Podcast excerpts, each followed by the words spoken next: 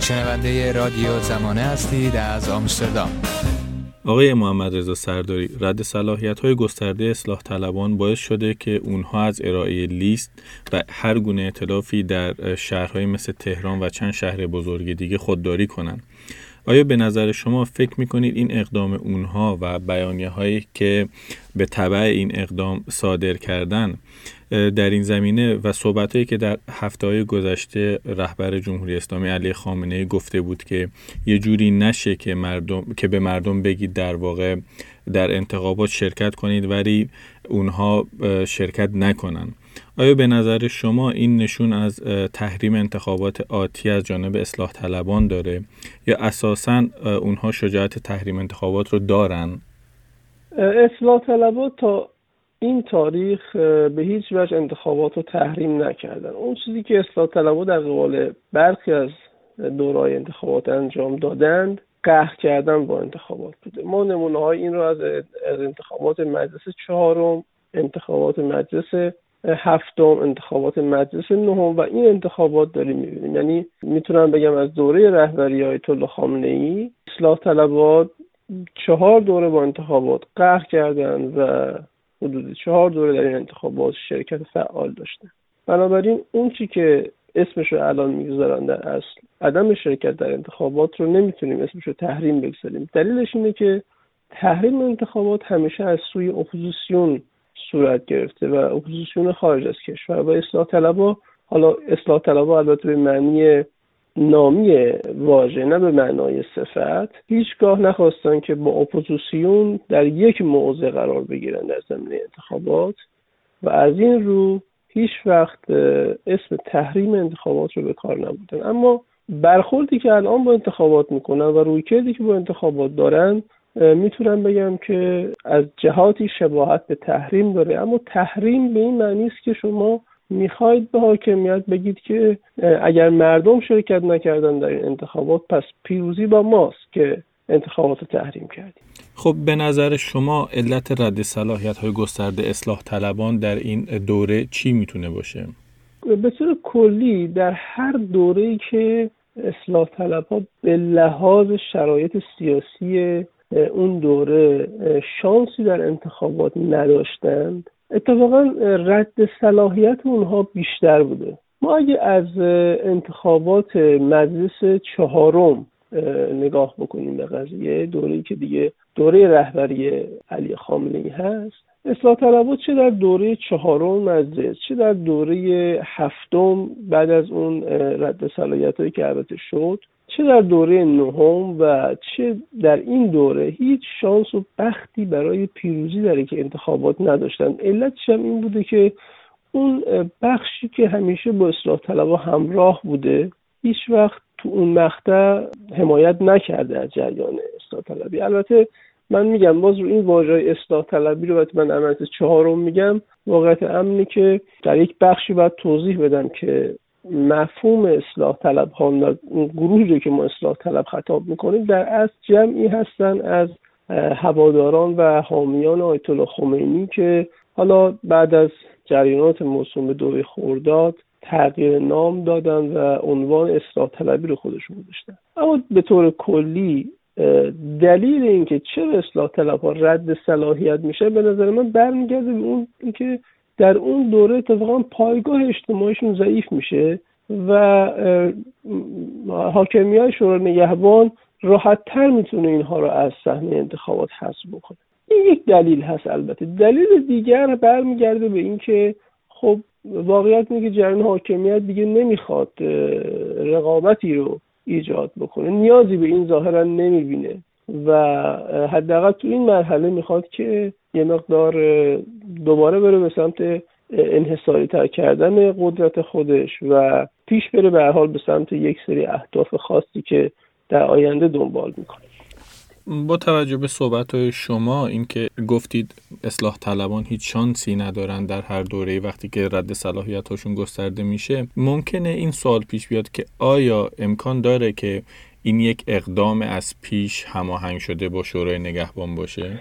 البته من این رو اصلاح کنم. اصلاح طلبه گفتم در شرایطی رد زیادتر رد صلاحیت میشن که از قبل معلوم که شانسی برای انتخابات ندارن به طور مثال میگم در این دوره بعد از اینکه اصلاح طلبه از حسن روحانی حمایت کردن و خب ما در واقع دیدیم که تبعات این حمایت به کجا منتهی شد. اعتراضات به ماه 96 رو دیدیم و همین اعتراضات اخیر آبان ماه رو دیدیم. خب از یک سال قبل معلوم بود که اصلاح طلب شانسی در این انتخابات نداره و عرض می‌کنم در این مقاطع رد صلاحیت ها بیشتر هستش و ما در مجلس هفتم هم اینو می‌بینیم در مجلس چهارم هم اینو می‌بینیم و در این انتخابات و حتی مجلس نهم می‌بینیم که خب تعداد زیادی اصلاح طلب رد صلاحیت میشه. البته یه نکته که در این انتخابات وجود داره اینه که این صحبتی است که آقای مجید انصاری می‌کنه که میگه که بزرگان حال اصلاحات از نزدیک ده نفر اگر اشتباه نکنم دعوت کردند که برند و ثبت نام بکنن. از این تعداد تنها پنج نفر شرکت کردن به ثبت نام کردن و از این پنج نفر هم فقط ایشون صلاحیتش تایید شده. این حرفی که حالا خودشون میگن.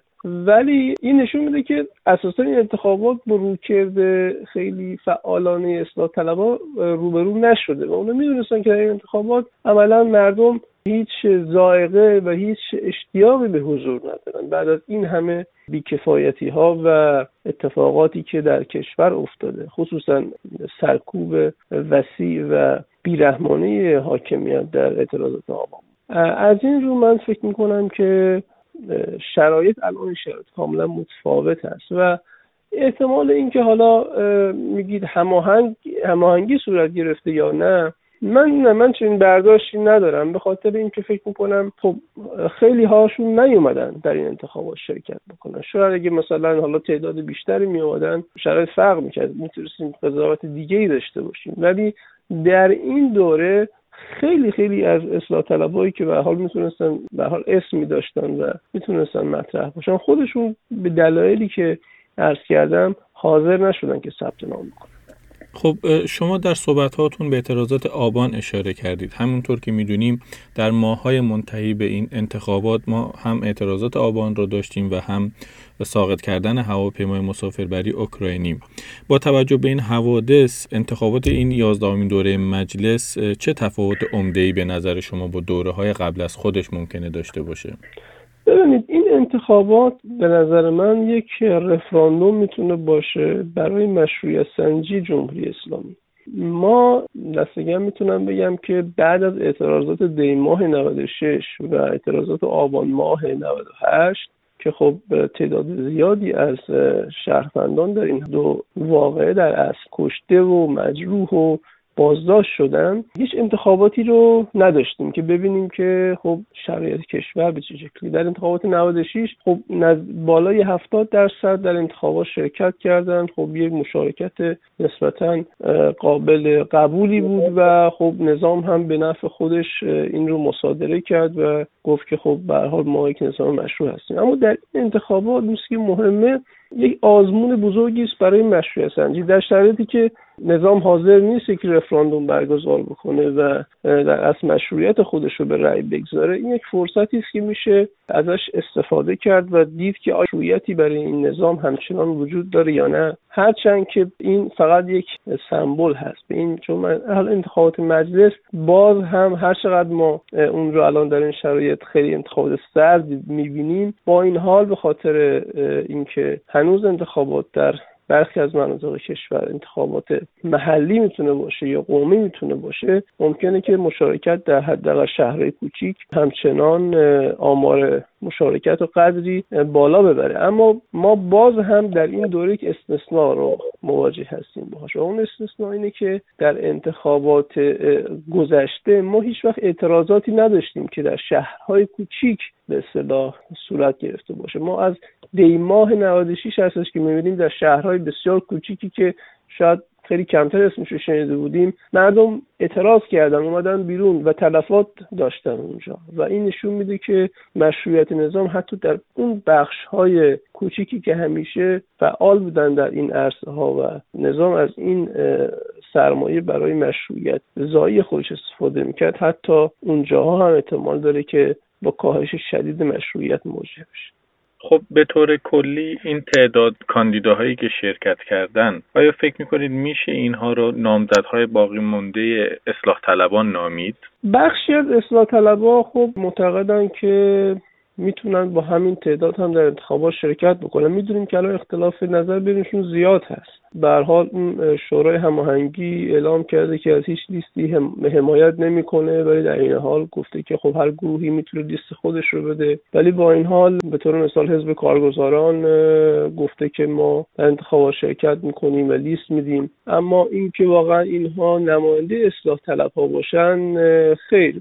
به خاطر اینکه خب به حال اصلاح طلب یک شورای هماهنگی دارن و اینها سالهاست که با هماهنگی در انتخابات شرکت می‌کنن. برای همین نه ما نمی‌تونیم اینها رو نماینده اصلاح طلبا بدونیم. می‌تونن نماینده احزابی باشن که هر یک خودشون و حال نامزدی رو معرفی می‌کنن. و از طرفی هم با توجه به شرایط فعلی خیلی بعیده که این تعداد بتونن اصلا وارد مجلس بشن که بعدا بتونن اونجا حتی فراکسیونی تشکیل بدن. از این رو من فکر نمی کنم که اساسا در مجلس بعدی اصلاح طلبا حتی بتونن یک اقلیت خیلی کوچیکی رو هم شکل بدن در مجلس چشمانداز پیش رو رو چجوری می‌بینید؟ به نظر شما آیا مشارکت در این انتخابات چطور خواهد بود؟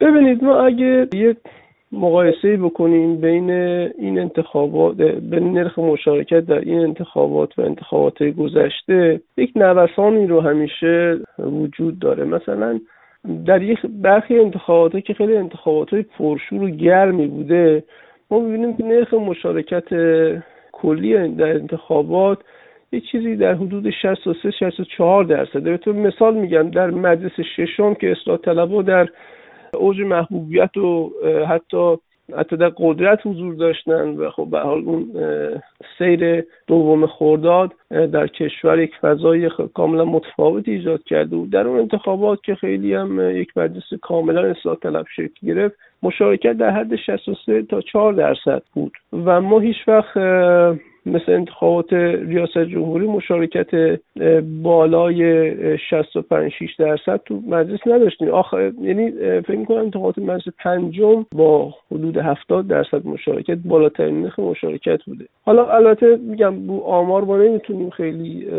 صحبت بکنیم به خاطر اینکه این آمار آماره دقیقی نیستن متاسفانه و ولی با همین وجود در یک انتخاباتی که خب فرض کنید مثل انتخابات مجلس هفتم که اصلاح طلب اون رو تقریبا می‌تونم بگم تحریم کرده بودن مشارکت به 50 درصد رسیده که پایین ترین نرخ مشارکت در انتخابات مجلس بوده. اما یه استثناء دیگه هم باش روبرو هستیم اون انتخابات مجلس نهم هست. انتخاباتی که درش در واقع دو سال بعد از جنبش سبز و سرکوب شدید اعتراضات مردمی برگزار شد. توی اون انتخابات می‌تونم بگم بیشتر فعالان اصلاح طلب در زندان بودن و هیچ کدوم اصلا در انتخابات نه بیانیه دادن نه شرکت کردن. در, در واقع انتخابات تحریم بود به نوعی. با این حال توی اون انتخابات 64 درصد اعلام شد که در انتخابات شرکت کردن که آمار به نظر من خیلی مشکوکی هستش.